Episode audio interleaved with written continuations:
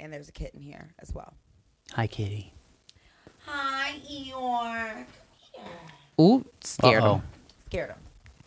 Said bye. Scared her. You sweet little baby. Just an angel. Um, I have a song for both of you. Should we hit it with a black shin first before you sing? Yes. Do you remember Black Shin from our last attempt? Oh, Where I count down, I go three, two, one, Black Shin. Maybe I actually didn't even do it with you. I don't think we did do that. I don't think That's we did that. Yeah. So here we go. Tres, dos, uno. Black shin. Hey. That was a solid clap. I feel mm-hmm. really good about that.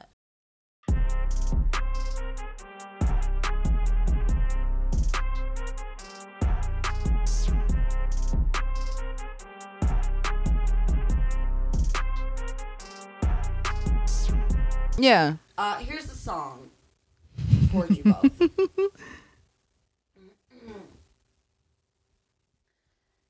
this is how we do it. It's Sunday night. We feel alright. The party's here on the west side. I reach for my 40 and I butt up. Designated driver gets the keys to my truck. Hit Wait the another shore 'cause I'm faded. Honey on the street said, Asia, yo, we made it. It feels so good in my hood tonight. The summertime skirts, the guys and the night, all the gang bangers. They forgot about the drive-by. You gotta get your groove on before you go get paid. So what? Lift up your truck, throw your hands up. Let me hear the party say, I'm kind of buzzed and it's all because Wow. this is how we do it. West Side Detroit does it like nobody does. That's it. Thank you. Thank you. You're welcome. Montel Jordan, everyone. Um, for those, you know this song. Oh yeah, I heard it at work today. Mm. Yeah, Was it?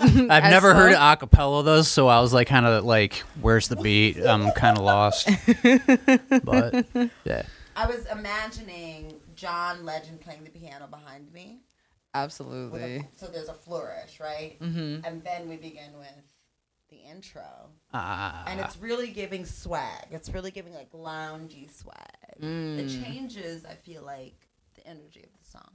Yeah, I didn't know all the words to that song. I'm impressed that there are words in every moment of that song. I thought a lot of it was just sounds. So Um, we're old, so uh, yeah. both of us Fuck. are above the age of thirty-five.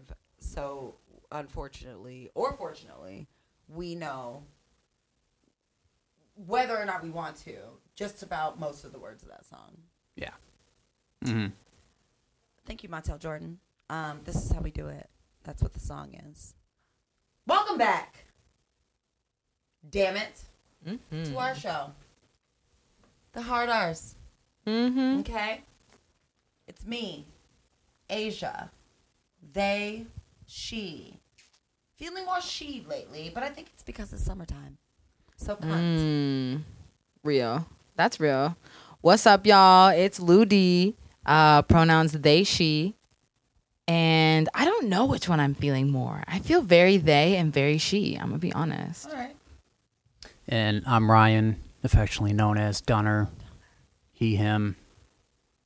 Bad Little little sprinkling of they sometimes. Mm, Um, we love a sprinkle. yeah, I'm just- getting it. Yeah, um, I'm getting it.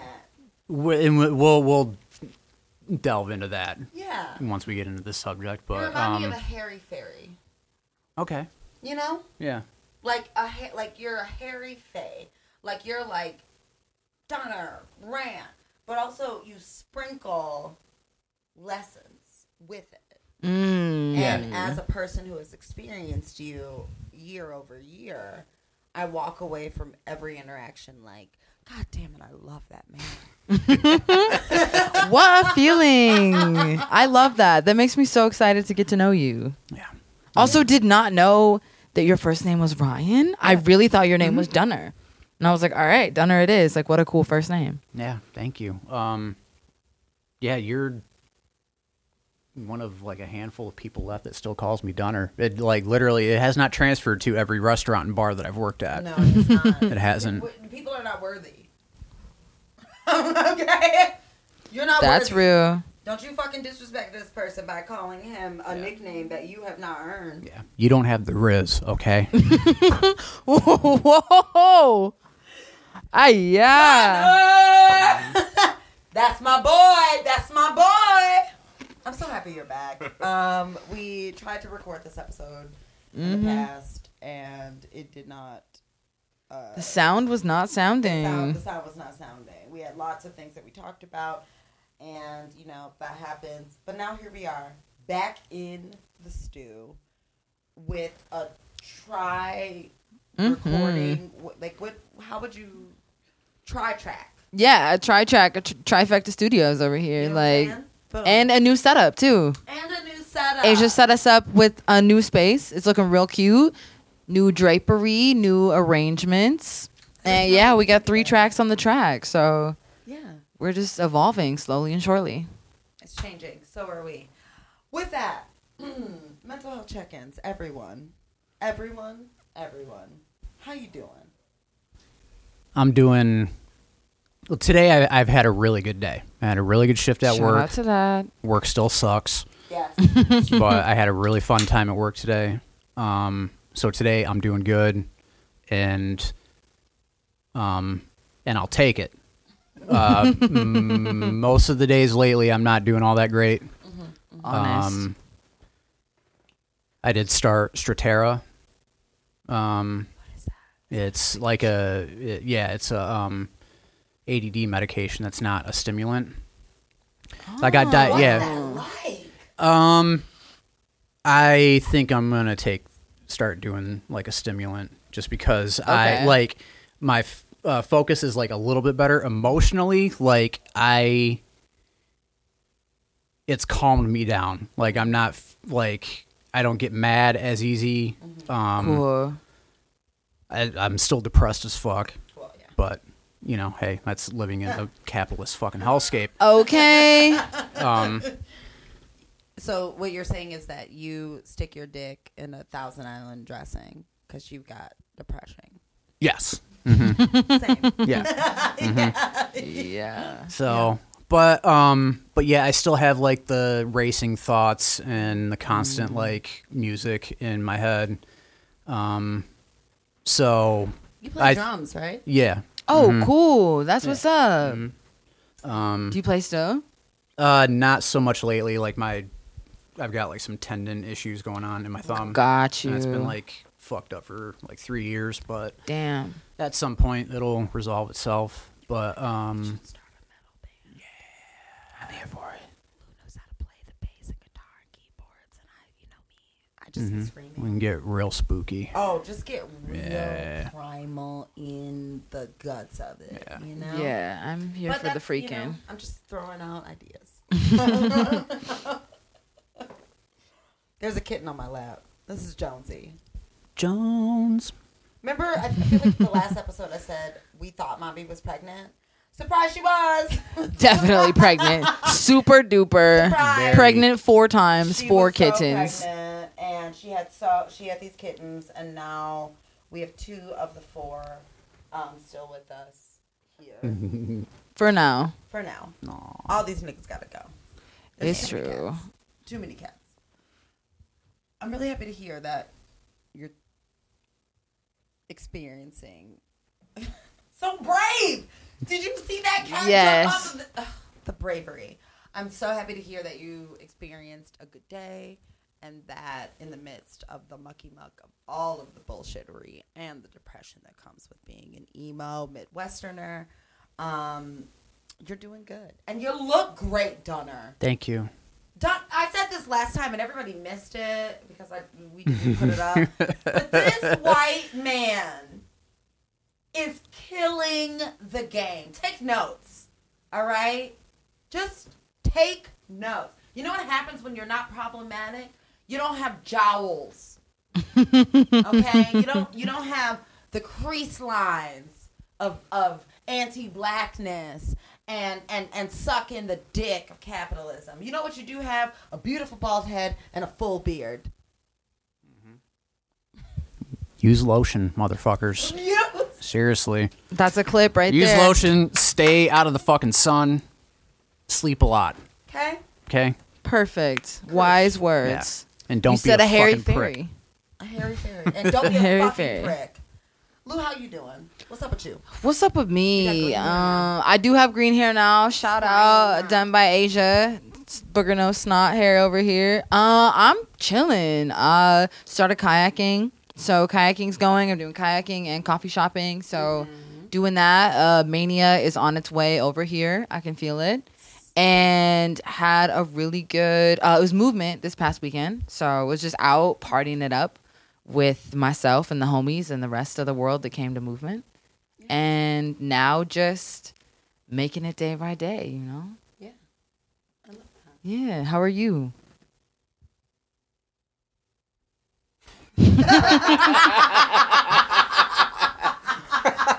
For those of you that didn't see it, it was just a hard stare directly into the camera. Um. ooh, shit. Um, I'm getting better. Um, I recently, as of June first, quit my job. I am the Congratulations. only person in my life who got suspended on their day off and quit directly after getting a raise. And I've been battling myself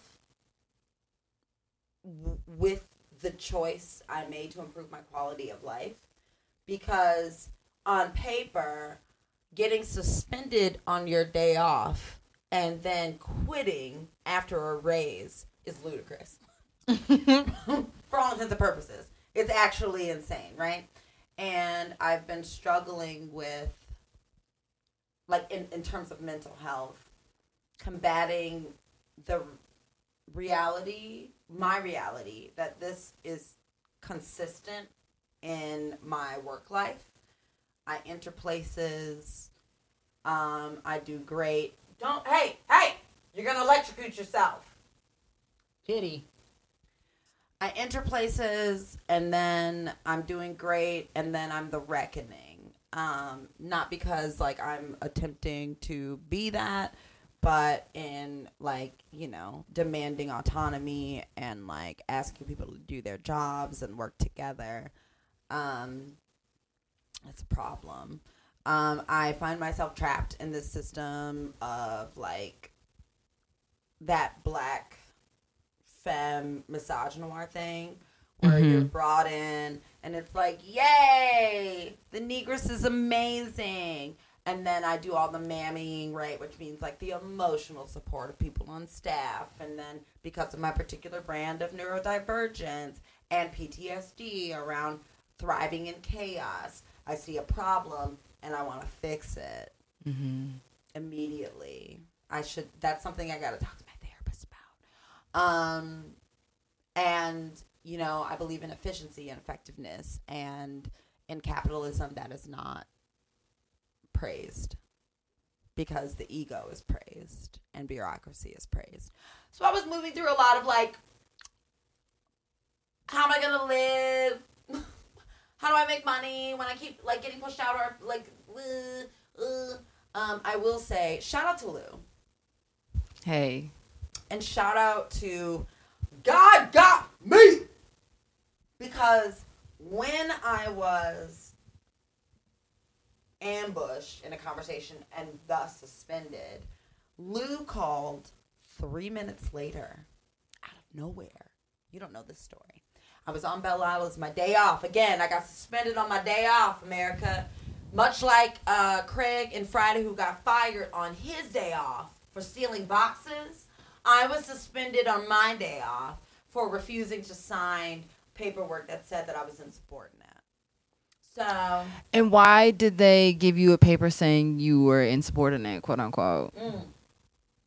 it's because the general manager um, was unhappy with the fact that I took initiative to do things that she should have done or she was responsible for. And um, I did them better, faster, stronger, more efficiently, um, along with the rest of my job, the rest of my other aspects of my job. And uh, it was deemed insubordinate. So for some bullshit. Yes. And I Mm. refused to sign insubordination paperwork because A, number one, I don't agree with it. B, number two, um, there are no, we don't have an employee handbook. So there is nothing documented as to like what disciplinary actions are. Um, and I know that because I tried to facilitate documentation and the creation of it because it's important, you know? Um, people need to be aware. You also are not going to use me as a test dummy for your authority games. Suck my dick. I'm suspended. Fine. Um, Lou called three minutes later. Lou was supposed to be at work. Work got canceled. I'm crying. I also broke my heart shaped sunglasses during this argument with my general manager. I was done. I was done. Glasses broke. Suspend me. That's one thing. Get me so emotional that I'm snatching glasses off my face and I break them in the process. How dare you? I cried to Lou though. Let's talk about support. Let's talk about friends. Let's talk about family. Chosen family. Lou was like, I didn't want to interrupt your solo beach day, but I just, something told me to call. And I'm like, and Lou's like, okay, I just got off of work. Do you want me to bring you a sandwich? From Crispelli's! Yeah. Dunner. They brought two. They brought two. They were different. They were different options. Fuck. Oh. Had to do it for him. they stopped at the dollar store and bought new sunglasses for the both of us. And they were sunflower shaped so gay. and ridiculous. And it was perfect. And they pulled up. I'm still crying and sweating in my car. It was a watery sight, y'all. Just watery. crying and sweating, and they pull up and get me out of the car. They put these sunglasses on me. Imagine me and big, giant, yellow, daisy, sunflower sunglasses, weeping. And I'm and toddling to the beach because I'm ready to eat this these sandwiches. Also, I'm ready to cry into some meats.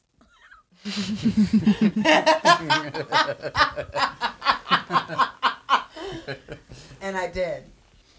I also took mushrooms that day, and really went through uh, a big, like it was a big awakening in lots of ways. Definitely Mhm. tapping into my childhood, Oh, uh, my childhood traumas that uh, create the demons that ex- exist in me today. The ones where it's like you're not good enough, nobody likes you, you're never gonna fit in anywhere, you're too much, you're too weird. Yeah. Um. So now, as far as mental health is concerned, I'm feeling a lot better. good.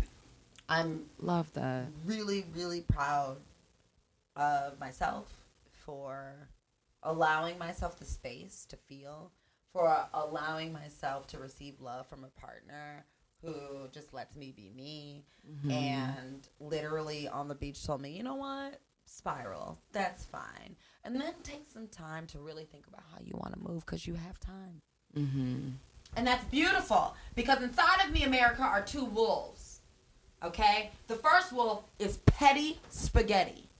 You bet your fucking black ass. I surely was like, I will burn this place to the ground. And then the other wolf was like, protect your peace, homie. and you help me. So thank you. And people like you. You're me. welcome. Because like you affirm the choices I make Mm, and the mhm. people I surround myself with and continue to build relationship with. And we all touch and agree that these jobs ain't shit. Mhm. okay. At all. So yeah.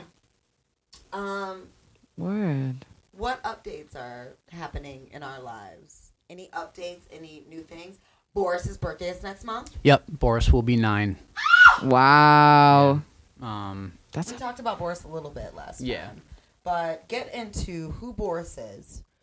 Um and not just who Boris is, but like what Boris represents to you, for you in your life. um, Boris is a boxer. He's real wiggly. um, he's all white except for a brown patch over his eye. oh. Um, he's just the sweetest, most gentle, most loving being that I've ever encountered on planet Earth. And uh, best decision I ever made was getting him.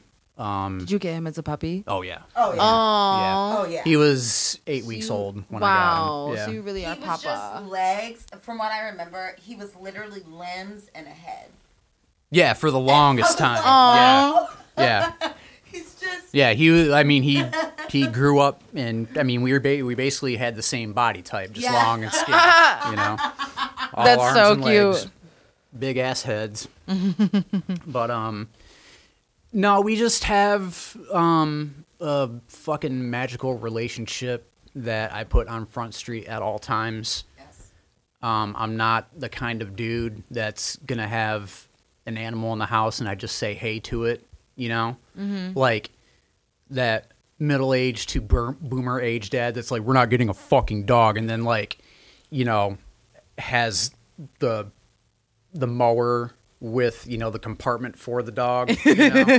See, he didn't want to get the dog Yes. because he was gonna open up and show a fucking human side of himself. Exposure, exposure, Attack. exposure. Attack me. Exactly. you, Attack me. Attack Attack me. you. This is why I won't get a dog because I know I will get too attached to this, This dog. is also why Lou was like, these kittens. And I was like, he chose. Look, I didn't choose for mommy to get fucking blasted in her cervix and pop out more kids. But let me tell you something. When we found out that this bitch had babies, we chose to do this, which means that you have to engage with these animals. And what what, what winds up happening with this nigga every time? I get attached. I do. I just, mm, I just day. fall in love with them. That's why I can't get a dog. You should get dog though for that exact reason. You should We have- totally get a dog. We have three cats right now, y'all. Like I feel We have like five having. cats right now. Okay, we have five cats right now, America. I feel like that's enough for right now. Yeah, but then we're getting rid of two kittens, and then mommy's on the case, and then Mhm. three cats and a small dog, or to a medium-sized dog to a large dog. That's just a did, cat. did you y'all hear every size that was in there? It went from small to medium to large. I'm glad you heard that. hmm I just feel like Could be a Chihuahua, could be a Great Dane, I'm already Right. watching Yeah. this. Bull Mastiff. Everything in between. It's just A bull mastiff would be Yeah. I crazy. think a big part of dismantling patriarchal masculinity is allowing yourself to love something. Yeah, that isn't Deeply. sports or Yes. beer or Yes. cars. life, to love life, and to respect it and appreciate it. And that doesn't mean you need to walk around kissing every baby. Don't do that. That's fucking weird. But it does mean that it is your responsibility somewhere in your life to take care of something else that requires love and affection and attention. Um, because it matters. Yep. mm-hmm. Boris, uh, he he calmed me down. Um, I started, you know, I was partying less, going out less. Once I got him, um, he has enabled me to show a sweeter side of myself to the world, um, which has been over gradually over time, like leaking into other aspects of my life. Absolutely. You have more grace now. Yeah. Yes. I do.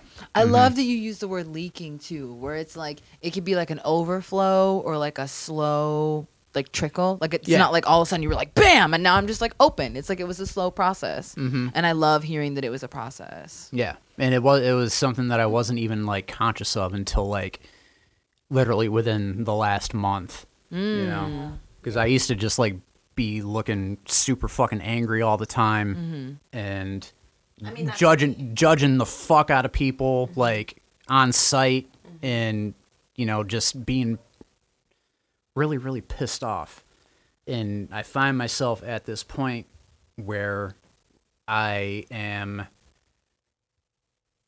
moving through the world a whole hell of a lot more gently Ugh. and being reserving my for anger you. for what the need to be action exactly Exactly.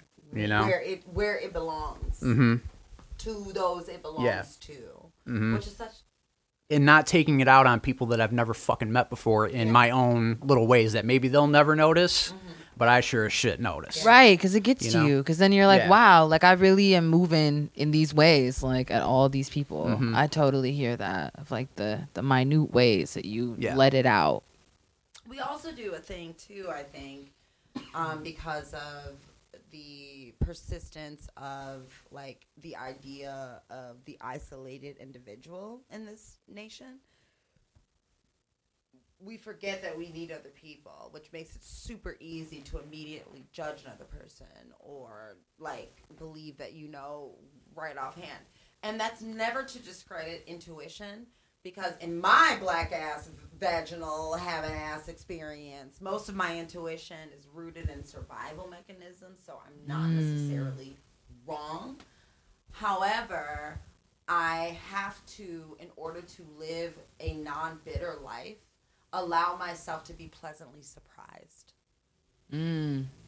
And that means that, like, I can protect myself and also open myself up to the possibilities and exercise discernment in the action of opening myself up. Yeah, that's like being a realist. Of like Yeah. you're still you understand that like shit is fucked and things still go wrong.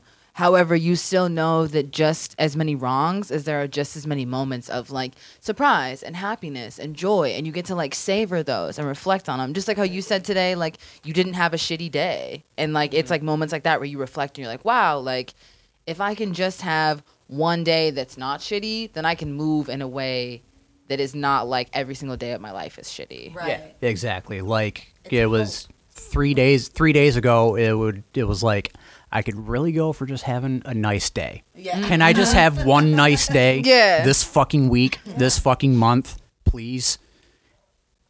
And sure enough, I fucking had one. It came in the form that I was not expecting it to. I didn't have a day off. I didn't get very good sleep last night. I'm fucking tired of shit right now. Mm-hmm. But I had a good day. I laughed a lot. I fed people. You know, Yeah, it's Yeah. The, that simple manifestation Yeah. of like, You oh, know what and I'm I'm, saying? okay. I made love that. made a little money, but that's like the least of it. Yeah. Honestly, Mm-hmm. you know. the money. Ugh, we'll get into that because That feeling is Fuck good though, money. making a little bit. I I get that. Like walking Yeah. away when you're like, oh, cool. Like I did the thing and I got a little extra. Like it's cool to know that you can be good in the moment, and then like to have that little bit of security that you might be okay in the future. Yeah. So like I feel Mhm. that. Yeah. It's the alignment of all the things, right? It's like I made a little money, I had good laughs. Because I, think that in capitalism, what I've experienced is it's one or the other. Yeah. It's, you make a lot of money, but fuck everything. Yeah. Or fuck everything. Or I'm coming in in a good mood and I make no money. Right? Yeah. And I think that as we, as um, elder millennials and Gen, eh, eh, also on the tail end of Yeah, I'm a cusper. And Gen Z, like, we are doing generational curse breaking by not only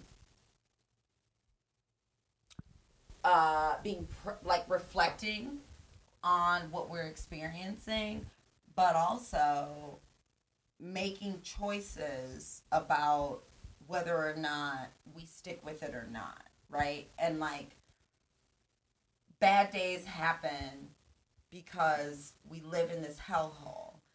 However, the congratulations of like you had a good day.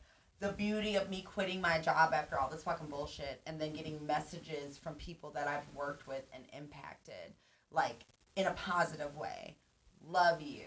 That like let's hang out. Like building that community and knowing that that impact is there. Like at the loss of security, I have security in this community that I built. Mm-hmm. At the loss of like time, you laughed today and had like a good day. But so there was no real loss, you know? I think that we're doing a massive uh, overhaul of like the shit where we there are kittens behind you. The the shit where like uh when i look at someone like my uncle and i was like how did you work at the same factory for 40 years? Yeah. i remember like i remember looking at him and being like 40 years? It's wild. how girl? And then in family conversation i found out how um all kinds of corruption can happen in family units and all that other shit when Mhm. you have the consistency of the security of a paycheck. You can really shit on other people when you know you're getting paid and that's neither here nor there. So happy that also i'm sorry these kittens have the entire house. Let's actually like gag real quick on the fact that these two kittens have this whole house that they can run amok in amok and currently they're behind dunner flipping and flopping Just playing away. Well, flapping and dapping It doesn't count if we're not in the room. Duh. Um, updates on my life, and then I'm gonna throw over to Lou. Um, movement happened this weekend. Mm-hmm. Um, I love movement for a variety of reasons. Uh, I will say, much like my experience with Beyonce, where I was a fucking hater at first, and I'm a, I'm still a hater because no billionaire is worth their weight in salt. But I can appreciate, you know, the artistry. Much like that, I really entered. It was called DEMF beforehand, which stands for Detroit Electronic Music Festival. I hated movement on site mm. because to me it was representative of gentrification only. I was like, it's not accessible to Valid. everyday person like Absolutely Detroit valid. Electronic Music Festival was, and also techno is black. This is the blackest city in America. Why am I paying whatever hundreds of dollars to get in? Run me my coins, let me get in. I also witnessed the uh not just the gentrification, but like the w- w- whitewashing Mm. of music and of entertainment and community building and i just watched it move from DEMF to movement and see it become part of a corporate machine part of these festivals that are ran and produced by the same 10 groups of people who do not really care about the people there. They just care about making lots of money. Mhm. um, last year or the year before last rather my mind was changed. I went. I experienced so much incredible shit wild shit like we within the first 15 minutes 20 minutes of a beat of us being there we saw somebody like have a fucking seizure like on the stage like the main stage uh like stargate or whatever that was. And like i was like quick to be like see that's what happens. But then my brain was also like wait people make choices right? Like the person chose to like get way way way Mhm. way fucked up before coming in or they came in whatever. Whatever the scenario is it happens it was the one and only incident where I saw, and then I also saw like people um, from the festival running in the direction to help this person. So I was like lit. Um, I experienced Lou getting fucking pushed up on by a weird Wookie who did not understand personal space. And I yeah, it was a weird time. You're It talking about multiple wild- years at one time. First you were in the past, now you're here. But yeah, that was a wild time. Oh, in the in the past, yes, that's what I experienced at this at movement, right? Like there were things that I could be like, I never want to go again to, you know, but conversely, just as quickly as this person, this completely goobed out fucking individual, kept being in your space, just as quickly, like me and Chaley and even you were like, no. And like there was no pushback from people around. Yeah. Were like, yeah, get the fuck off of them. You know what I mean? Like, It's very true. and then we found a gay llama, like right after that, while eating Mhm. chicken, like on a stick. Chicken on a stick. So like there were all of these waves of shit that happened, and it was really cool. Whatever. This year I did not go. It was very expensive. mm-hmm. We went to some after parties or some daytime things. That was cute. But Spotlight. Fifty dollars. At 2 p.m. Fifty five zero dollars for underground black music. Cool. So that means that when I walk my black ass up from the underground, I should just be admitted, Mm-hmm. Yeah, absolutely. right? Fifty dollars. You know, white businesses that come into the city and leech off the culture and provide a space for the culture to not blossom necessarily, but be experienced. And then literally gouge prices per hour. Because we heard, oh, Yeah, that was the thing is it was going earlier, up. It was forty dollars. The rates. That, oh, if you followed us, then you would have gotten pre-sale tickets. Fuck a pre-sale ticket, bitch. Look at my goddamn ID. Look at me, ho. Fifty dollars. You're insane. Um, fuck you. I would really love if more of the party girls and the party boys and the party femmes and the party femmes and everybody else would recognize that um, that is exploitation and we don't have to participate in it. You can literally just walk away. Um, and really, shout out to the grassy knoll on the outside of Spotlight because that's where all like the cool queers and femmes and everybody was anyway, chilling, listening to the music that was pulsating from the club. Um, that's number one. Number two, update. Um, if I can, if I can speak on like you experiencing mania this weekend and us reaching like a new place. I think as like a couple Sure, yeah. and there's a kitten in my crock. um, so from what I was experiencing, Lou was like experiencing some mania. Some shit happened that I was like, man, about. But then we talked about it, and just shout out to you for getting it. Thank you. I appreciate that. It's it's taking a minute, you know, like You got I have to walk around the block a few times, but once I understand, I understand. And it was so beautiful because, like, hey, I'm not telling you to stay in relationships that cause you like duress or like crazy conflict, but also, um, in order for us to be comrades and to relate to one another and to like do this relationship shit, romantic or otherwise, like we have to give each other like a little bit of grace and believe and trust that like people will get it. And like, Yeah, I think it. And I think that comes with a lot of like personal honesty because I remember being up in the week, like us having conversations about mania, and instead of shutting them down, I was open to being like, yeah, like mania is a possibility, or like maybe you're right, I should think about this massive wave of like a tsunami's worth of dopamine that I'm about to receive over the next four days. Because also on top of uh, movement was also queer prom, which was like something that was important um, for me.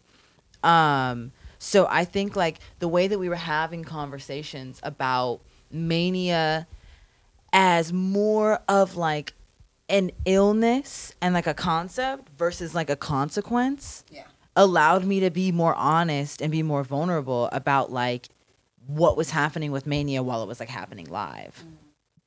Also, hey, if you're out there and you're experiencing uh, intrusive thoughts or like you do this thing where like uh, you disregard yourself and like you do it in your brain, right? And you believe that the voice in your head is actually an extension of you, so it actually like eats at you way more. Do this thing where you give that thing a name. Yo, it's so helpful in short term. Like that inner voice So you have, go, just "Shut name the them. Fuck up, Keith. You don't know what you're talking about. You're Fucking wrong. Kayla, like Shut Yeah. up, Kayla. Fuck you, Bryce. Exactly. yeah, Yeah. Exactly. And like, look, it sounds insane, but I swear to God, when you do a thing where you distance yourself from your intrusive thoughts and you give it a name, words mean things. They're powerful. People have to understand manifesting shit don't just come because you think about it hard enough. It comes when you open your mouth and you speak it into existence. Speaking things into existence always feels a little bit crazy, but when you give your negative thoughts a name, that means that you and those thoughts are separate. You are not those thoughts. Those thoughts are just thoughts. Facts are not feelings. Thank you. I needed to hear that. Straight up. Um See, I'm having a great day. Fucking hell. hell yeah, shout God out. damn. In 3 years of therapy, I've never I've never encountered my therapist like telling me that that method, Yes. you know, of like coping. TikTok. Shout out TikTok. TikTok, TikTok, because I started watching a lot of TikToks surrounding Lou's diagnosis and my diagnosis because what I'm understanding about people coming into relationship with one another, romantic or otherwise, is that you're actually blending traumas, right? And like that means that like we have to figure out how your trauma works and how my trauma works and how we trigger one another and how we can like lessen that, right? And in doing that, by not trying to control one another, but trying to educate one another gently and carefully and intentionally, not like in an eggshell way, but in a radically honest way, we are breaking the curse of isolation by allowing each other to teach each other Yeah, and be ways. and be seen. Yeah, because I feel like we had a moment where I was invited to go to an after party, and Asia was asleep, and I I had been out all day long because Yes. that was what I wanted to do. You're also in a manic. Um, yes. So went out all day long, came back, and was gonna go to bed, and then I got a message saying like, "Hey, you want to come to this after party?" it was three o'clock in the morning. And I'm like, internally, I know that Asia is asleep. And so, like, the opportunity of having a conversation isn't there. And because the opportunity is not there, I should decline this invitation. Manic Me and Party Girl were like, we're to go. So I texted Asia so that Asia would see it when, like, they got up. First, you tried to have a conversation with me mid sleep, and I thought I was having a fever dream because lately I've been having a lot of really intense dreams. Um, and then afterwards, you sent me a text message. Right. So then I leave and then, you know, go to the party. When I come back, obviously Asia's very unhappy. Um, so we have I a conversation. at the party. we have a conversation about it and through like honesty and being open and like listening and really naming the mania i was able to like understand what i did that was like not the wave and be able to move forward honestly like in my manic diagnosis and understand that like my behavior was like triggering to you and what like you have to deal with and that's how like our traumas blend and it was such like a particular experience to like get because i feel like now i'm looking at it through a bird's eye lens versus like just experiencing it and being like, oh, I didn't realize. Like it doesn't feel as brand new. Yeah. And then the day after, I was like, so I was watching this TikTok, and they was saying to name your fucking intrusive thoughts. So maybe let's try that. And it just aligned and made sense.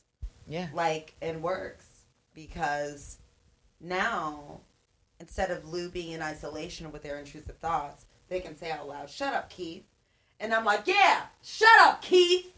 Yeah. Go back to Grosse Pointe, Bryce. Okay. Motherfucker. Okay, Exactly. Fuck yeah. you, bro. You don't know what you're talking about. And what I ended up actually telling Lou in this was like, you can have this conversation with your homies, and the homies that get it are going to support you in that. Because all honestly, all my closest homies battle intrusive thoughts. Yeah, that's a word. all my closest homies are like, I could do a flip. yeah. we don't. Okay? No. We don't, but we could. And I'm pleasantly surprised. That's my update. I'm pleasantly surprised in allowing my life and the choices I've made to have the people surround me that I do surprise me Mm. and affirm my hope, my silly goose little hope. Thank you, Chaley. yes, silly goose. yeah, I'm goosing.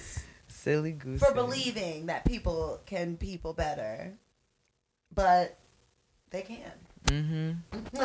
You gotta put the fucking work in though, and that shit is hard. Okay. Mm-hmm. but when you're honest, A word. radically honest, it's worth it. Moving on to people who aren't worth shit. We are now ready for dumb bitch juice. For those of you who are unfamiliar with this segment, here we go. Um, dumb bitch juice is a person, a place, a thing, a Mhm. concept, a theory, a moment to release the valve, if you will, on something that has been irritant, an irritant to you, um, and past and present, or possibly even in future. Whoa. Here we go. A future dumb bitch juice sounds crazy. Oh. I'm like, whoa, okay. You're like, I already know something's gonna be just a bitch. Like, Ron DeSantis. mm. I mean, I'll start. Okay, I I know I put one down on the board, but like thinking, thinking, I'm gonna change it up a little bit. Like, I think my dumb bitch juice today is gonna be having to take classes to like get a degree because I just I'm in a math class right now and I just took a math exam and like I couldn't tell you the last time I took a fucking math exam, okay? Like this shit was crazy. And I'm a person who enjoys math, but I don't feel like I have to take an exam or take a class to prove that I can do this math, to enjoy this math, to like move forward in my life. Mm-hmm. It just it feels toxic and it feels like a gigantic waste of my time to just sit at my computer and listen to someone read a book to me and then regurgitate it back so I can get a thumbs up to continue on in my fucking life. Damn. So that's my dumb bitch juice. Yeah. Um, I have a college degree. I wait, can. I'm sorry. We gotta face the Rockville Oh. to you. Gotcha. Yes, I'm so sorry. It's okay. You do have But- a college degree. We talked about oh, this. Uh-huh. okay. Yeah. So What's your degree in, if you don't mind? journalism. Oh, word. Okay. yes. All right. Yeah.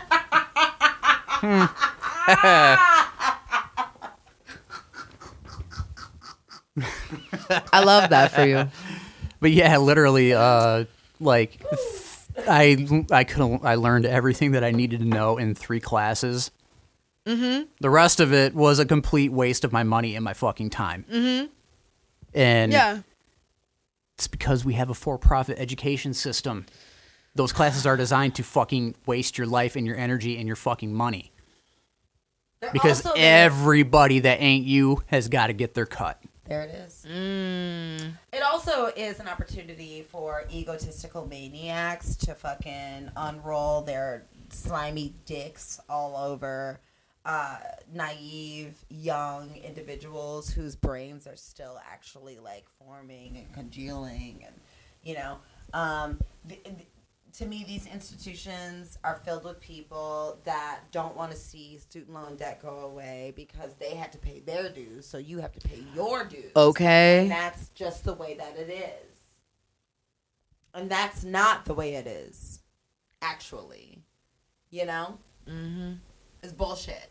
And on top of that, do you know, do, do both of you happen to know why college is so expensive today? Oh, fucking Ronald Reagan. Do you know why? Damn, Ronald I Reagan fucking what hate he that did, guy. though? Do I'm you not know why he surprised. did what he did? Um, it was s- basically like an educated workforce proletariat Yes. And is a dangerous thing, and one of the easiest ways to um, constrict them and shoot them in the kneecaps is to saddle them with debt. Yes. M- And therefore, what you do is you make um, the you ru- you increase the cost of getting higher education, mm-hmm. and you mm-hmm. saddle that public with debt. You basically like you're paying a gigantic tax mm-hmm. just to be able to get this degree that supposedly is going to make you more attractive in the marketplace. Do you know what initiated that Yeah. ideology for Ronald Reagan? Yes, but I need a refresher. when niggas started going to college. College was free, or damn near free, for elder boomers and their parents who were white. Mm. Actually, it was part of the New Deal. Was, oh my God, sorry about all the war.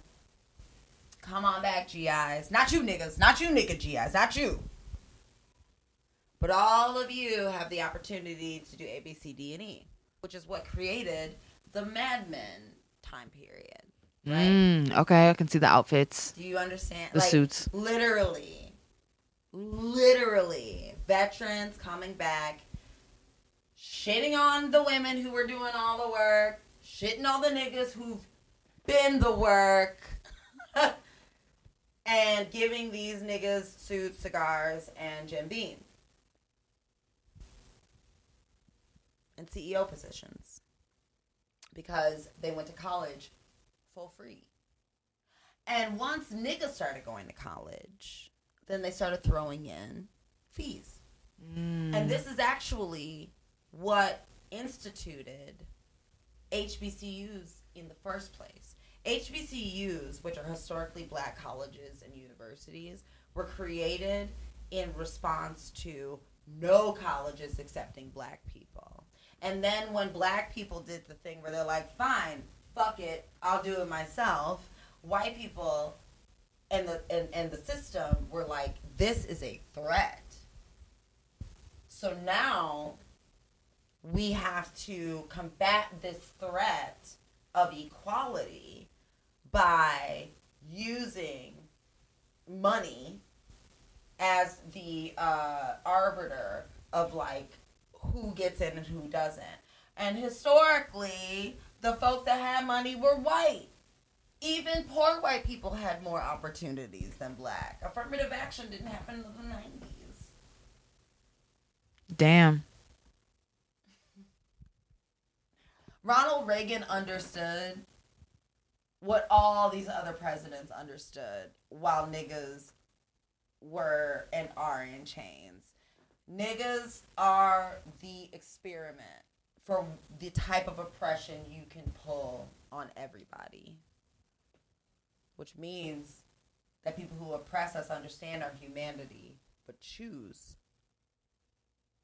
to criminalize, to debt to, to, to put us in debt to return white people back to the medieval times where you're doing and like indentured servitude to get a degree Mm.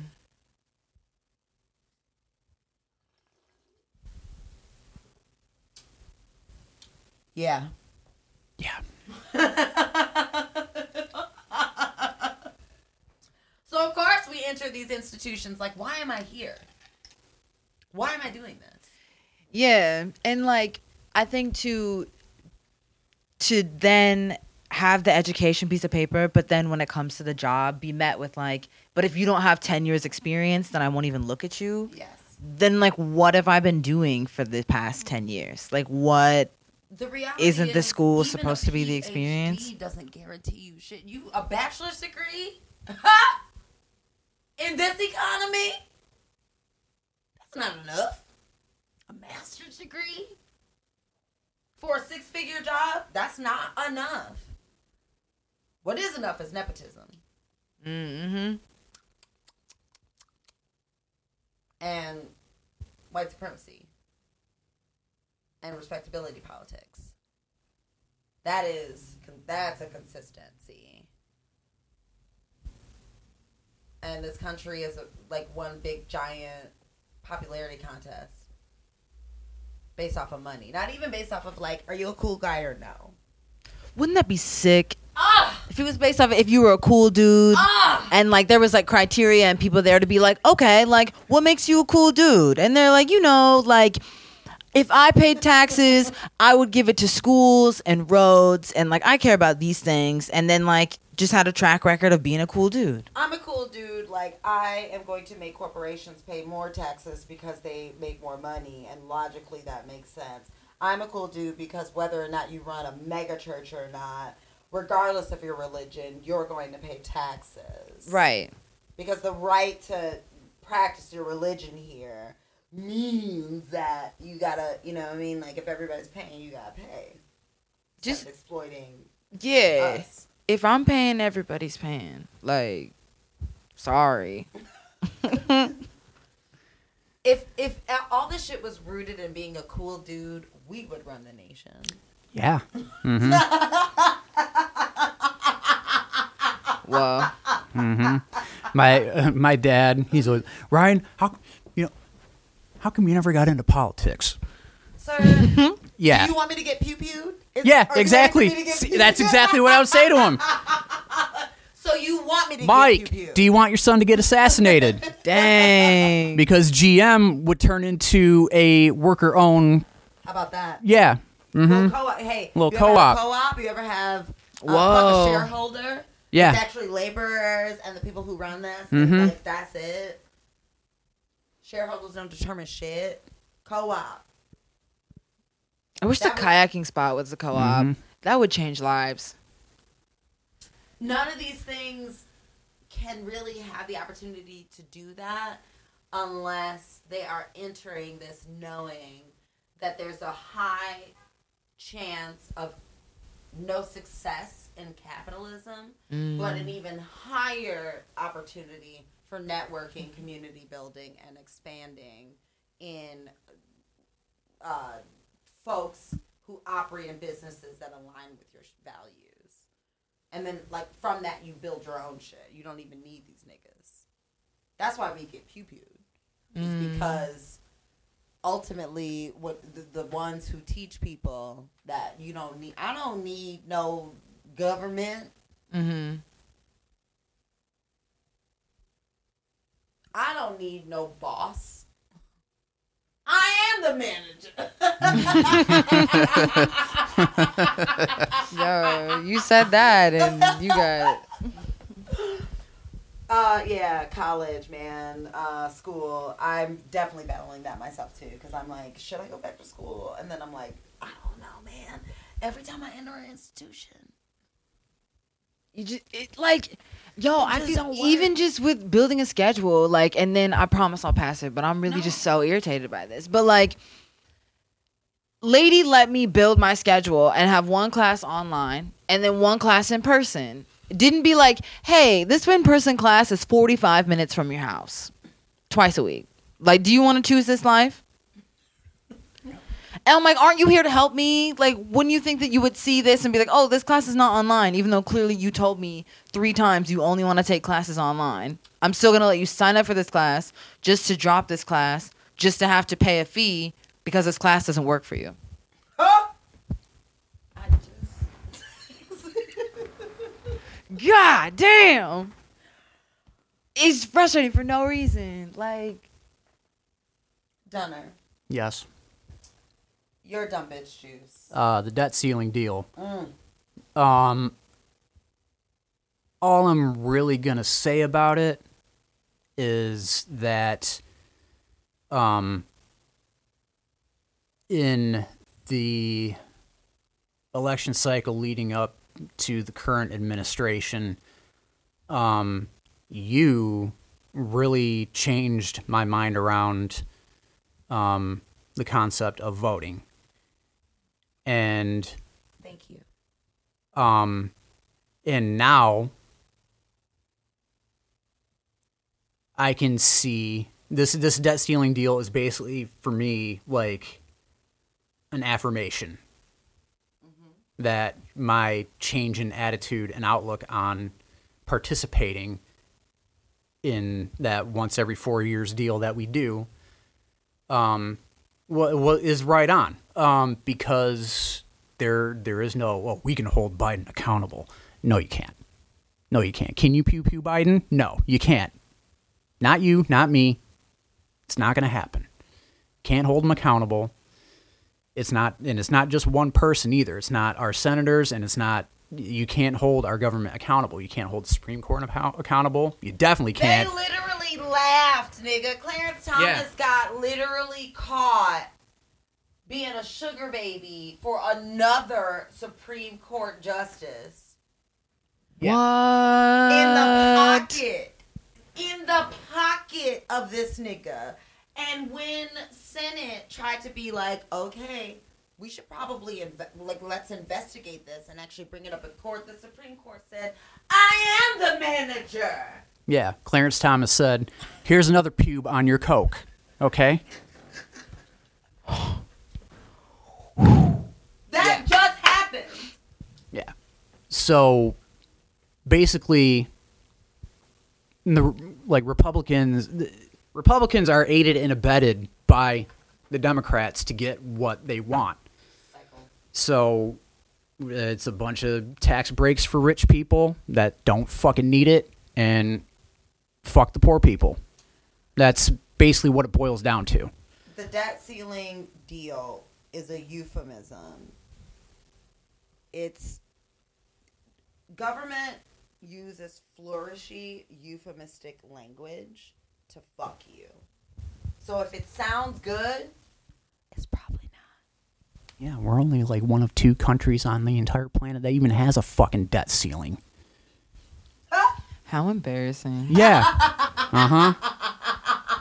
Ain't got ain't got universal health care, but we got a debt ceiling. Yeah. And much like every other problem spawned from the shit stained choices made by the shit stained balloon fucking founding fuckheads of this nation. It's a problem created by the wealthy elite.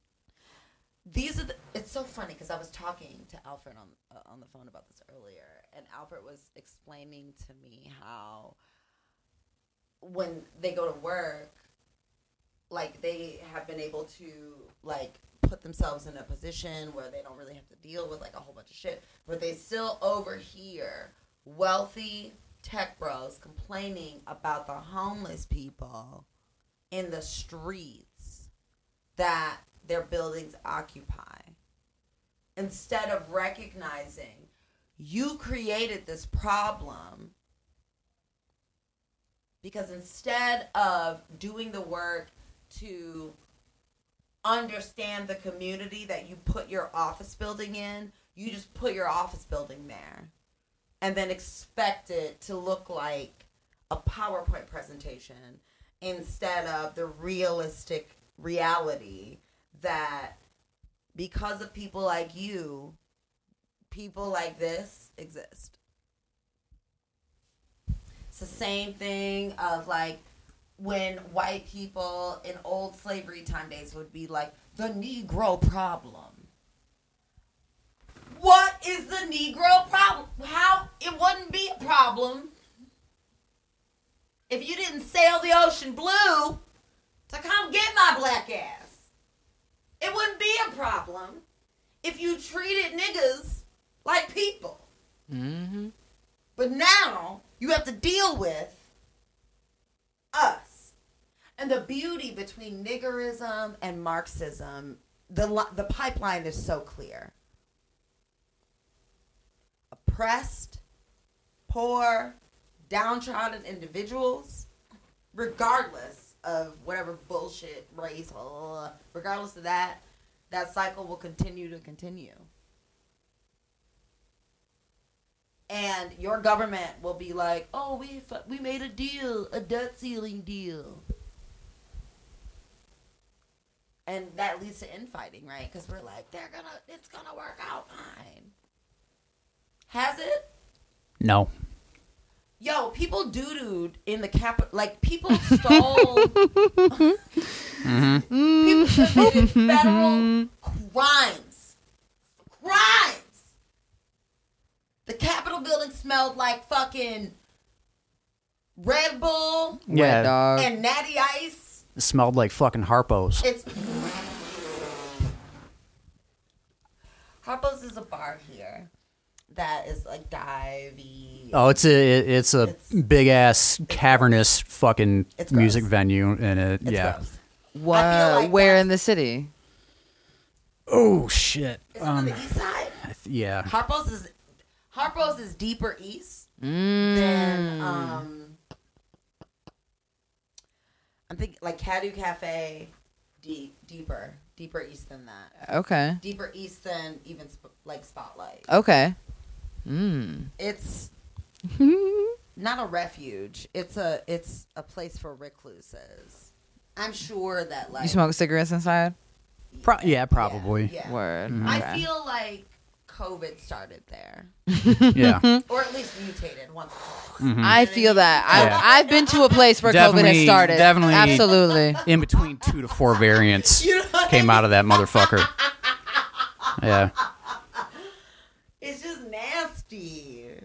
It's just nasty. And like, yeah, that ceiling shit. Just really ask yourself. My favorite, one of my favorite TikTok talk sounds. If you don't think the government would do it, like, ask yourself. If you think that the government wouldn't fuck you, would they? If you think the government won't do it, they've done it Mm. and are doing it Mm-hmm. debt ceiling. Girl, you make you print the money. True. You know, I just always wonder about printing money. Like in a scam way or in like a like Fort Knox way. I'm gonna just leave it at You're here that. to scam. okay. I mean, we could. How are my mock You know- dollars any less valid than this bullshit? I just, I got a lot of ideas. Do not pass go. Do not collect two hundred dollars. You want to buy boardwalk, motherfucker? Okay, literally. What if we just took over the Scientology building right downtown? So anyway, my DBJ um, goes to dentures of dentures in the biracial. Um, my smoke is always going to go straight for whoever is the chief of whatever. Um, you are allowing um, Republican a Republican run Senate and Congress to essentially eviscerate the uh, uh, contract that you stated that we don't have to pay student loans. And I think that what makes me the most irritated about this is that I know that deeply, dentures, you're using the Republicans as a scapegoat for an action that your fucking Pinocchio held together by literally wires and strings ass wants to put into place. All you motherfuckers are war criminals and criminals in general. And instead of standing up on your vanilla ice cream eating, fucking, you got it, jackass, fucking finger pointing, wrong direction walking ass self, and saying it with your chest, this is a profit mongering country and we want our money, you're blaming the people you're in bed with.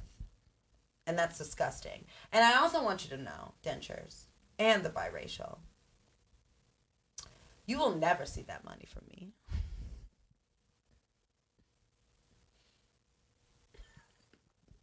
Not a not a dime. You're gonna try to claw out of my cold dead hands. Guess what? Surprise is on you, ho. I'm broke. And that's not because I don't try hard. That's not because I'm not smart. I'm broke because y'all perpetuate bullshit. Student loan debt? Mm-hmm. Student loan debt. Debt ceiling. Yeah. What? We're broke because that's what you want.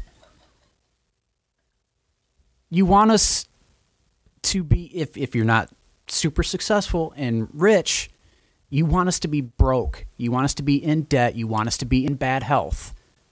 You literally want and you want our you want our health to be tied to employment. Fully.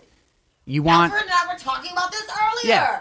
The moment Yeah. that your quality of life improves, guess what that means? That means that you have the space and the time to pause and discern. Does this job fit me? Is this something that I want to continue doing? Mm. When I quit my job without a job lined up, most people would call that crazy. I call that survival. I'd rather have no fucking job, none, mm-hmm. than s- like subject myself to bullshit. Tying health insurance to work, tying the right to be healthy to your job is nuts. That's nuts. Like that is nuts. Uh, it's I mean it's it's fucking inhumane. people that are healthy, people that don't have to stress about paying thousands upon thousands upon thousands of dollars back to institutions that have that money and misappropriated it or misused it on their jet skis or their kids' college bullshit. Doesn't know me. So, Joe Biden, count your days, motherfucker. I'm still not convinced you're not dead. Yeah, I, I will find your phylactery and I will smash that shit. Okay, Smash. because you Joe are a Biden lich. Is, is a puppet. The same as Ronald Reagan. It's fucking formaldehyde. If they're full of it, Oof. it's Weekend at Bernie's. It's I Part think- four. I, I think it's actually deeper than Weekend at Bernie's. I think they're sucking the blood out of these fucking kids that are being trafficked because where's the money? You know what I'm saying? We talked about that We last did. time. Yeah. Where's the money? Where's the money? Where are the kids? Are they grown? I don't know. All I'm all I imagine is just you like a like like treating Madonna does a 29 2 for 50. You know what I mean? She like went to Africa and she got like she got like Mr. Allens. She got like two kids that she can front and then one that she just sucks the stem cells right out of. Mm-hmm. And I believe that that's the truth with all these. Yeah. Like y'all are all, it's, you're lizard people. It's not Yeah. good. Spinal fluid drinking motherfuckers. I'm just saying, everybody always wants to talk about like science, and, uh, but I'm like, y'all are literally like treating people like Tropicana orange juice. Remember the old commercials where it was that red and white straw and it like Yeah. right into an orange? Okay, Yeah. and you know you tried that. If you are a child of the 80s, you know you tried to do that. Of course. And That's you what learned the hard way. did. Oh, I'm I'm familiar. familiar. I'm familiar. This is an iconic move. This is what they're doing, Mm-hmm. Yeah. though, for real. Anyways, do we want to take a quick break? Yeah, let's take a break. And Okay. then we'll come back to our topic of the day. What's good? It's your girl, boy, bestie, Asia in the building, reminding you to be sure to check out our video content, which is now featured on YouTube. That's right. If you go to YouTube forward slash the hard R's 313, you'll be able to check out our old video content from really the beginning of this show. Um, And if you are interested in checking out new video content, be sure to take a peek at our Patreon, www.patreon.com forward slash the hard R's 313.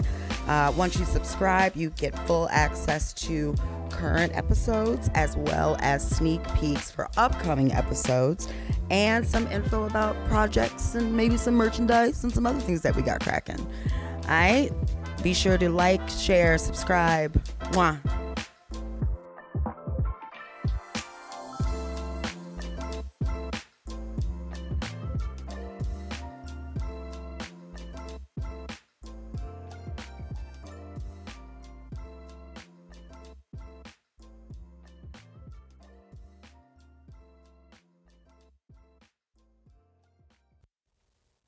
You being able to play the saxophone didn't impress me then. It doesn't impress me now. And I want more people, I want black people to stop being impressed with mediocrity. A white man played the saxophone. So what? Okay? So what? Yeah, because while he was playing the saxophone, Joe Biden was crafting the bill that locked all kinds of black and brown people up. That- So was Kamala. Mm-hmm. Yeah. And we're back. Cheers. And we're black. I would have preferred Mac tonight to come out and run for office and play the saxophone. Can you imagine how impressive it is to play the saxophone with a moon for a head? The airflow seems off. You Yeah. know, fully. Mhm. But if he made it happen, he could make democracy happen.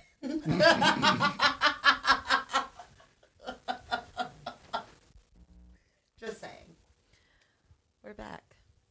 We're back. Welcome back. Indeed. Topic of the day. Masking. Not M A S K. No, no, no. M A S C. Last time Dunner was here, we were talking about vulnerability. I was expressing to Dunner how grateful I am. I don't have a lot of cis men that I respect or even spend my time with. But you, you know, you do it. Thank you. And I've watched you move into vulnerability and softness. And I wanted to talk about that and also talk about that in relationship to my own unmasking or demasking and also lose unmasking and demasking deconstructing patriarchal masculinity and how important it is to build a community Yeah. um. So, vulnerability basically, uh, it's saving my life. Um. I came into this world as a really sensitive little kid, and um, had my own, you know, trauma-filled childhood, and was surrounded by people who um, are very emotionally immature. And also like the males in my life were very male you know worked for gm went hunting um, were complete pieces of shit to their spouses. Um, yeah, yeah, and so there wasn't really. Um, I did, thankfully, I did spend a lot of you know like my upbringing around women, um, which is pro like especially my sister. That's like really what got me through a lot of it. Um, but at some point, probably when I was in like my late teens, I really did shut down and I shut down for a long fucking time. And I spent my 20s um, probably hiding it kind of well, but being a fucking mess. And not dealing with my emotions, not dealing with my trauma, not dealing with um not dealing with me and basically like I if I just do this and this and this and this then I'll be okay or if I have this and I have that then I'll be okay. And really you know putting on a front that everything was cool and that I was okay. And I needed to that's part of the reason why I needed to drink because I would go out into go out and hang out and you know, go to some bar or something and without even knowing it, like my anxiety was like Yeah. and I had no Yeah. name for it. I didn't know. Um, so, um,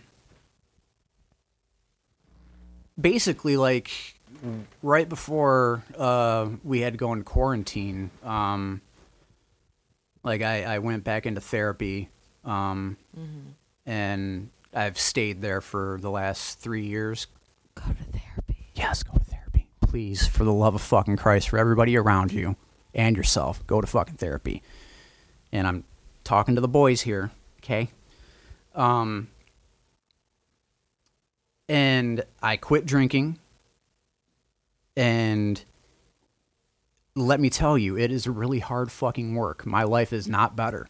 My life has gotten dramatically fucking harder and it's all shit that's out of my control.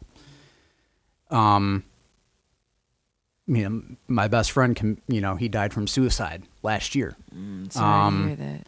and grief is fucking wild. Um, Okay. it is so fucking strange, and um, the way that we raise our boys in this culture is, you know, you have to be tough with them, and you, you know, boys don't cry, and that's just how boys are, and boys will be boys, and it's all basically the only acceptable emotions that we are allowed to have are being right about everything, having all the answers, knowing how to fix a flat tire, and watching football and anger. That's it. And you put all of those together, coupled with a lot of misogyny and racism and capitalism, and you have a whole entire swath of dudes, and I'm I can paint with a broad stroke because I was raised by y'all motherfuckers, and I'm friends with you, and I'm related to you, so and I know you, and I'm doing my damnedest to not be you. Woo! So, like, A word.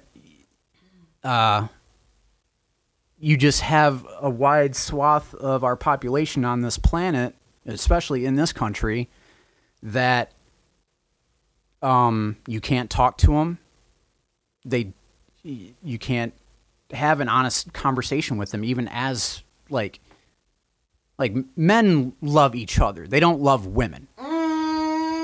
Yo, yo, Yeah, Let's get into it. but Let's get into absolutely. even even though men love each other, It. They hate themselves. they hate themselves and we don't for the most part we don't actually really talk to each other. Like when people say oh women are you know men are ruled by logic and reason and women are ruled by their emotions and and chaos. No no no no no no no. I will tell you that men are completely ruled by their emotions and their um, lack of a relationship and a connection to their own emotions. They are completely divorced from them. So, therefore, because they don't deal with them, mm. they are completely controlled by them in ways that they have mm. absolutely no idea about. They have no I they cannot see and step outside of themselves in how these things manifest out into the world. Mm-hmm. Fellas, go ask the women. They will tell you. So Sorry, if time out. Not Eeyore. Your I lap the whole know. Not Eeyore in your Little lap. baby E has been in your lap this whole time. time. You are Hi. speaking real facts. Yeah. Just baby E. little BB, um, I know. it's killing me. so the last three years of my life have really just been deconstructing myself and coming to terms with my trauma mm-hmm. and my emotions, my childhood, and my masculinity. And when I said at the outset of this podcast that there's a sprinkling of they them, mm-hmm. that's if some, you know, like for me, like I I identify as a man. What I want to do is have my own version of masculinity mm. that mm. I, I like I want I want to change the fucking definition. Mm. And I want to make it more feminine and mm-hmm. not be afraid to be that way. So if somebody were to refer to me as they, yeah, okay, because we're like I- I'm I'm blurring the lines in my own way, yes. Mm-hmm. and I also think truly, Dunner, that it's not so much as the idea of increasing the feminine, but you are learning and leaning into empathy. Actually, yeah, opening, cracking open your mind and your perspective to involve all people, which I think is perceived as like a feminine trait, which is understandable because feminine presenting people are compounded with, you know, a bunch of indoctrination, a whole bunch of systems that make us focus on other people before ourselves and be caregivers and yada yada. And you're cracking that open mm-hmm. by redefining your own masculinity. And the beauty of gender fluidity is that you that's what it's there for, right? Like you identifying as they them is not just an act of like solidarity and allyship, but like a unlocking of your own evolution into empathetic understanding and then teaching that to other people. And that's massive. It can be seen as feminine. But let me tell you something. that's all right. That's totally fucking okay. Because there's plenty to fucking love about femininity. It doesn't and it doesn't threaten your masculinity. Yeah. Right. It doesn't And threaten you as a mm-hmm. person. yeah, like do I need to be seen as a man that has all the answers and, and, and knows everything and you can't talk to him? No. Do I need to be seen as a man, period, by some definition that is forced upon all of us? Mm. No, because guess what? That definition, none of us can fucking live up to it. Mm. Ever, Okay. fully. It is an ideal that is impossible to achieve. And uh, you can have all the muscles in the world, you can have all the money in the world, you can have all the sexual partners, the most beautiful women on planet Earth. You can have all of that. At the end of the day, you still have to look yourself in the mirror. Do you have you? And if you're looking at yourself in the mirror and you're running away, then what you're running away from is that part of you that does feel and does have mm. doubts and does have that that doesn't have all the answers. That is human. Mm-hmm. And that's that is a human yeah, you're a human being. being. And I would much, much rather be a human being than a man. Yeah. Yeah. Flat out. Absolutely. Because Yeah. being a man damn near killed me. Mm. Being a man killed my friend. Flat out. The reason why my friend is no longer with me today is because he didn't deal with himself. Flat out. I got lucky. When you talked about empathy earlier, there is no empathy for little boys. Mm-hmm. We're just told to fucking bottle it all up and shake it off, rub some dirt on it, and don't cry and keep on going.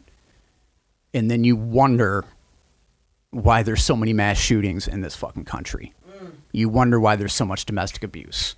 Mm. You wonder why we have so many fucking cops. You wonder why people go into the army strictly so that they can fucking kill someone. Yeah.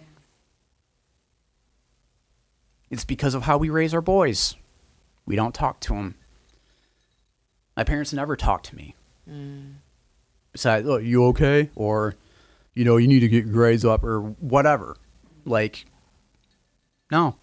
I'm expected to, you know, have a career and a wife and, and, and children. But And a house. and a house.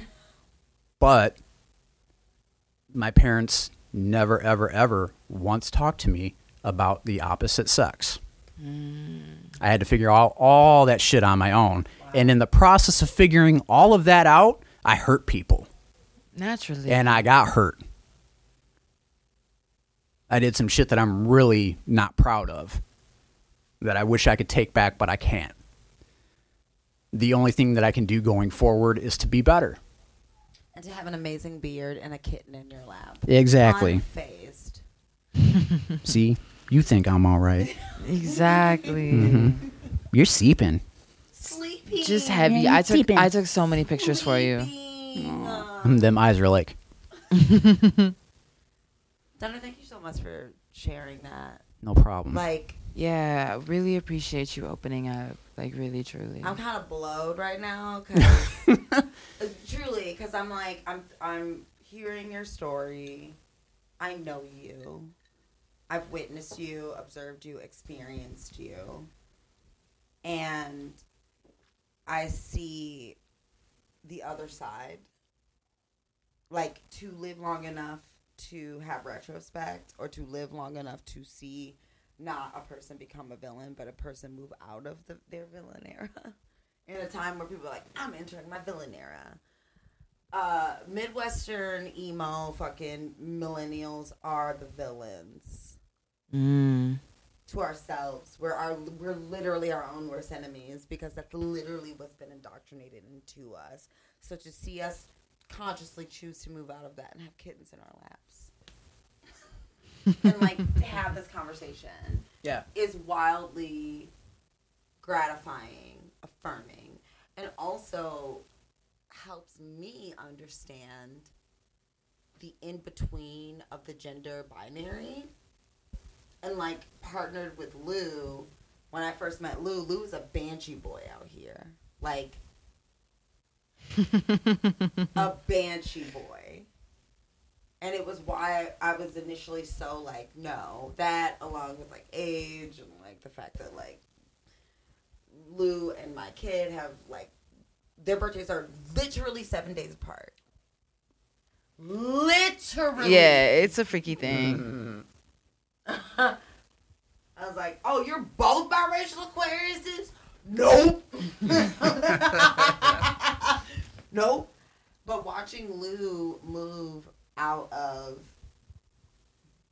deeply indoctrinated masculinity and hearing you explain how you grew into a place of deep trauma and then moved out of it it's so wild because it's like listening it was like listening to you talk about moving mm-hmm.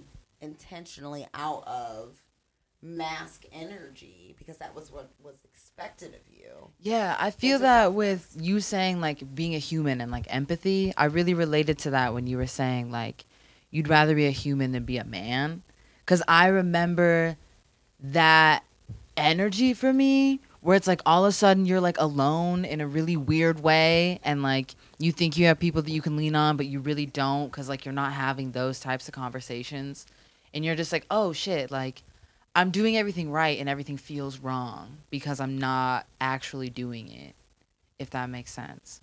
So i really felt you on the tip of like talking about wanting to like have empathy and like be empathetic because that's like what it feels like to just feel connected to anything. Mm-hmm. Like whether it's like human beings or like animals or just like your hobby. Like when you actually have empathy and like open yourself up to like acknowledge all your senses that's when you really like come to life. And i feel like once i lessened the rigidity i was trying to have around like being masculine and like being tough it like allowed me to just be a person and be a person who like is tough because I have a range of emotions and like who is tough because I have the capacity to like hold somebody when they're crying or like have a tough conversation and not feel like I have to be an asshole in the moment of it. So I just really appreciated you like bringing up empathy because like that's what it comes down to. Yeah. I mean, I have relationships in my life right now that are very much lacking in empathy. Um, and I don't want to make other people feel the way that that makes me feel. Because these are really critical relationships that I'm referring to. And, you know, the thing about, you know, that version of masculinity where you got to be tough and you got to be hard, like, I don't want people to fear me. Yeah. No. I don't want people to be afraid of me. Like I don't want to intimidate people. Like and I used to be really intimidating. And I don't want to be anymore. Most of the heavy metal ass niggas, though, like myself included, are deeply baby. like we have this exterior, Uh-huh. we have lived through so much trauma that we have to build a shell to protect ourselves. It's literally a survival mechanism. So, oh my god, Like, it's literally so that's much. it.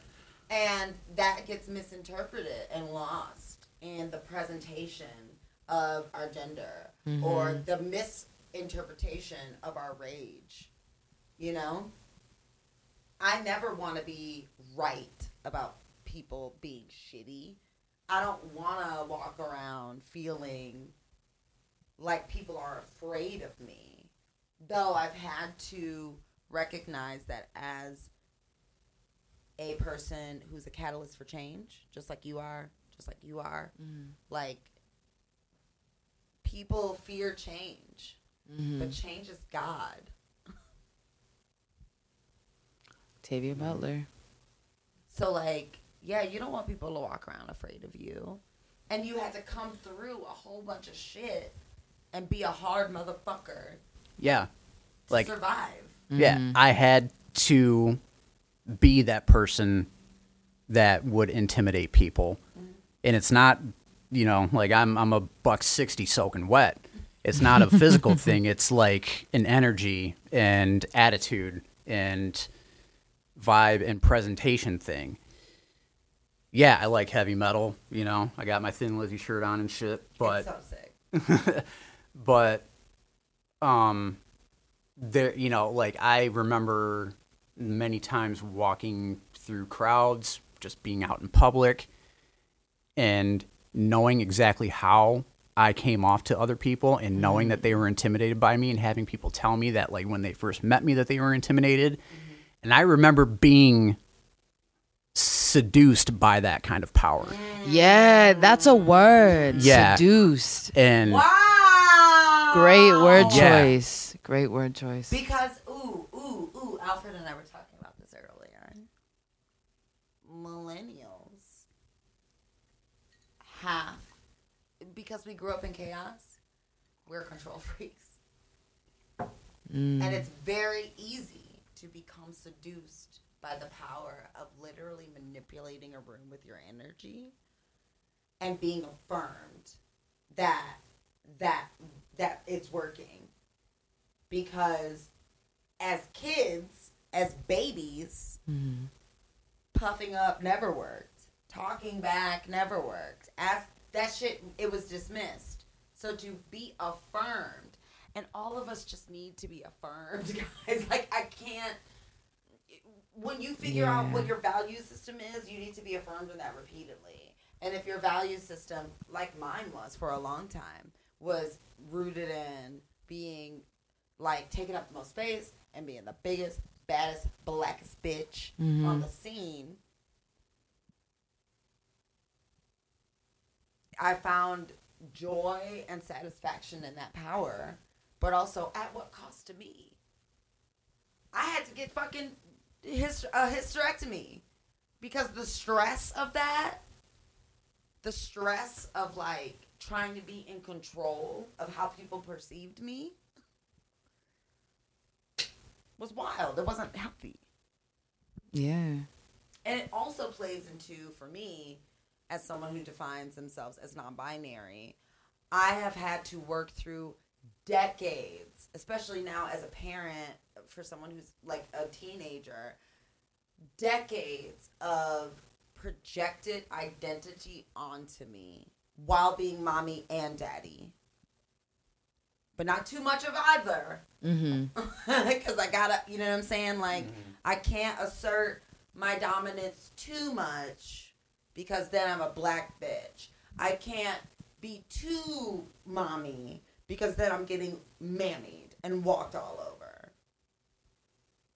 Dating someone who is also non binary has really awakened my recognition that so much of my pain is rooted in the reality that silently I've had to play these roles that are defined by people who I do not identify with, that I do not connect with, mm.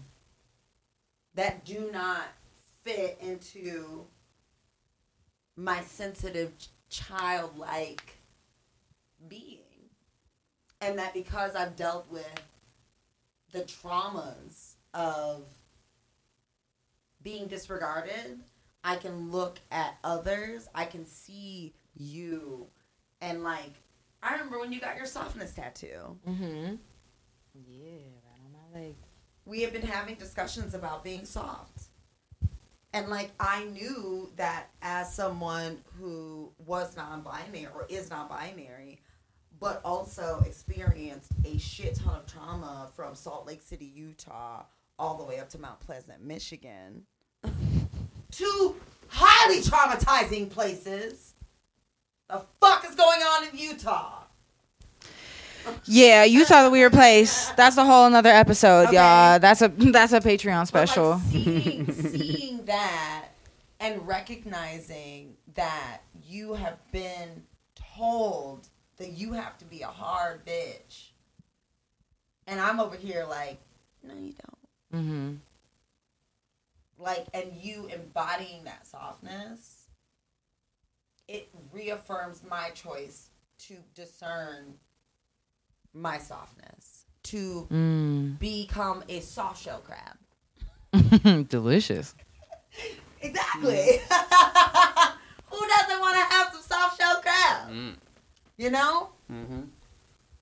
And you choosing life, Dunner, and and and bringing this baby in, like That bringing is- Boris in, and bringing your adjustability. You know, now you were just saying earlier you work with all women. Like that's some badass shit. You softness tattoo, busting through old traumas and old relationships where these expectations were made of you, and I'm not expecting anything of you but for you to be you. Mm-hmm. It is. That's A, I love. I'm so glad that you said choosing life because that's exactly what it is. The toxic form of masculinity is death. Period. It's. I'm going to butcher the quote, but it's from Bell Hooks that a man cannot attain the ideal of masculinity without participating in self annihilation. Damn. heavy, And accurate. I'll tell you what, fellas, go read some Bell Hooks. I don't have any of her books. All my Bell Hooks comes from Saved by the Bell Hooks, the Instagram account. Okay?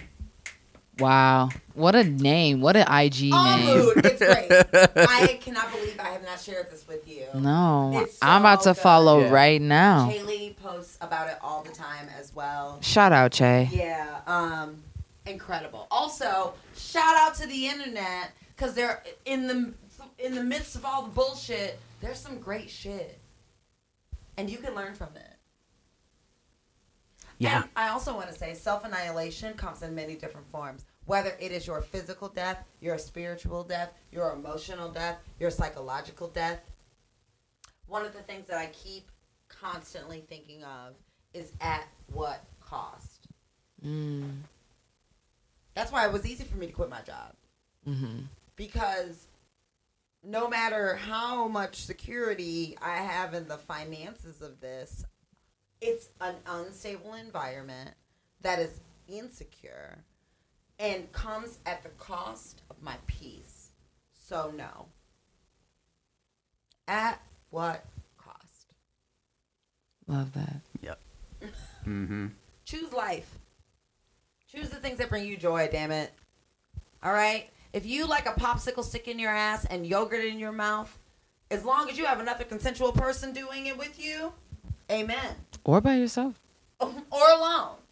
Though I sometimes with things like that, like, you know, I don't I never want anyone to David Carradine themselves, you know. It's all fun and games until you're uh, doing autoerotic asphyxiation in a hotel room in Japan in a neon fishnet pink shirt and you didn't have a buddy. You didn't have somebody there when you were knocking because you were dying. Yeah. That's real. Somebody's got to be there if you get a splinter in your asshole. Oof. Can't take that out by yourself.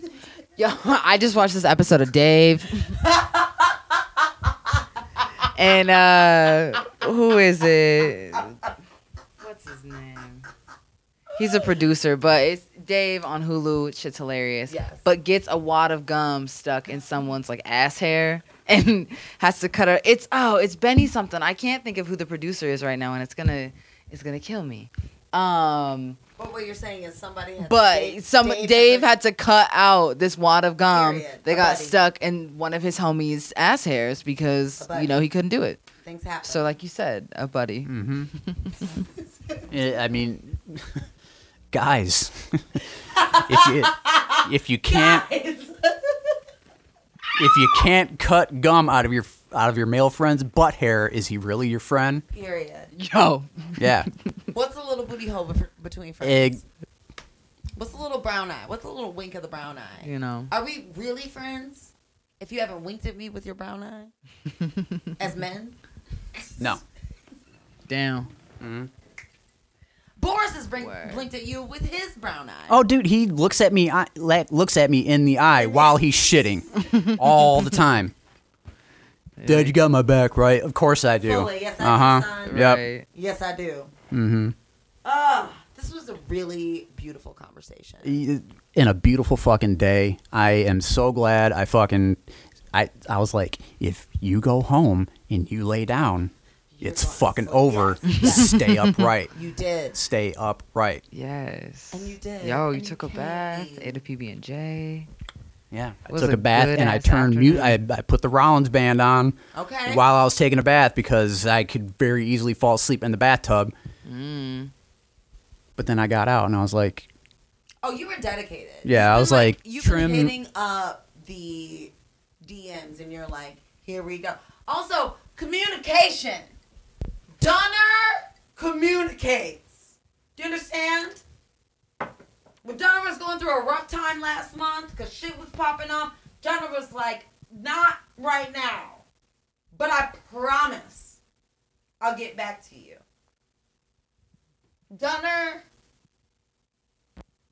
does the communication because Dunner is not afraid of not having the answers. Dunner is just present and knowing that may- right now I can't pop, bro, Mhm. but I'll be back. Don't you worry about me. I'm, I'm coming back.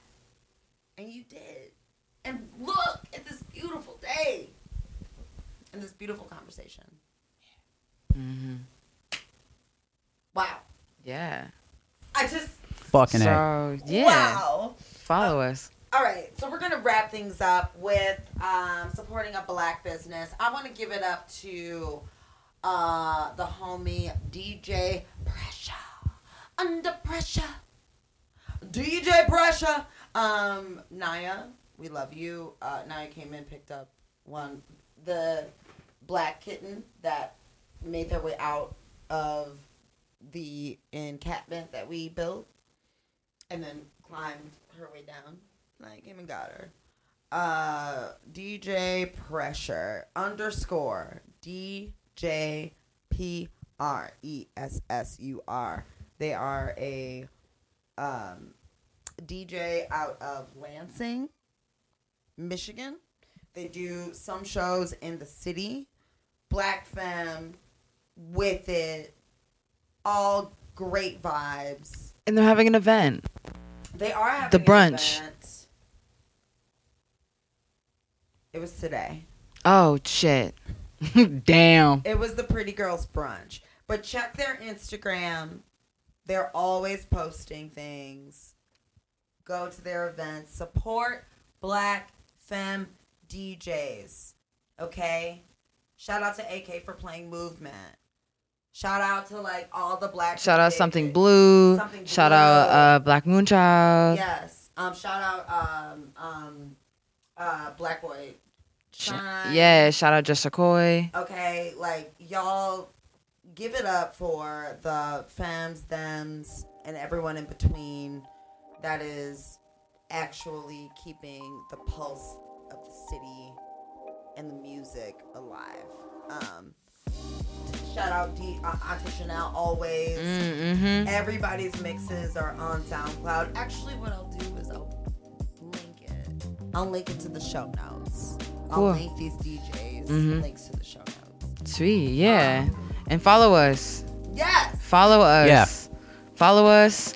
Rate us on where you listen to your podcast All on the Spotify, on Apple Music. It helps us get seen. Yes. Um, I know a lot of podcasts say that, but it really does help. Yeah. It does. Share the message. We're on Patreon as well. Um,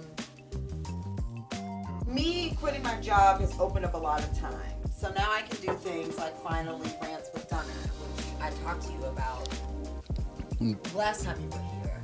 Mm-hmm. And how maybe like a bi-weekly sit down recorded us just ranting on Patreon is a thing. I also see Rob doing the intro, Rob Cousineau, and it's animated. Mm. It's blue behind, like it's like baby blue. Dunner's animated face comes in, mm-hmm. and it goes, "Hey, you're on rants with Dunner," and then it goes ding, and then Dunner goes, and then open, Word. Yeah, write that down. right? Hey, are you are you gonna be on every episode of Rants with Donner or what? huh? Kitten still just sleep. Okay. Follow on all I the things. I promise I'll I'll keep the volume down. Be Okay. Hard R's. 313. Literally everywhere. Patreon, Instagram, YouTube, and TikTok. Um, we love us. We love us. We do love us. Yeah. That's why we haven't done Mhm. flips.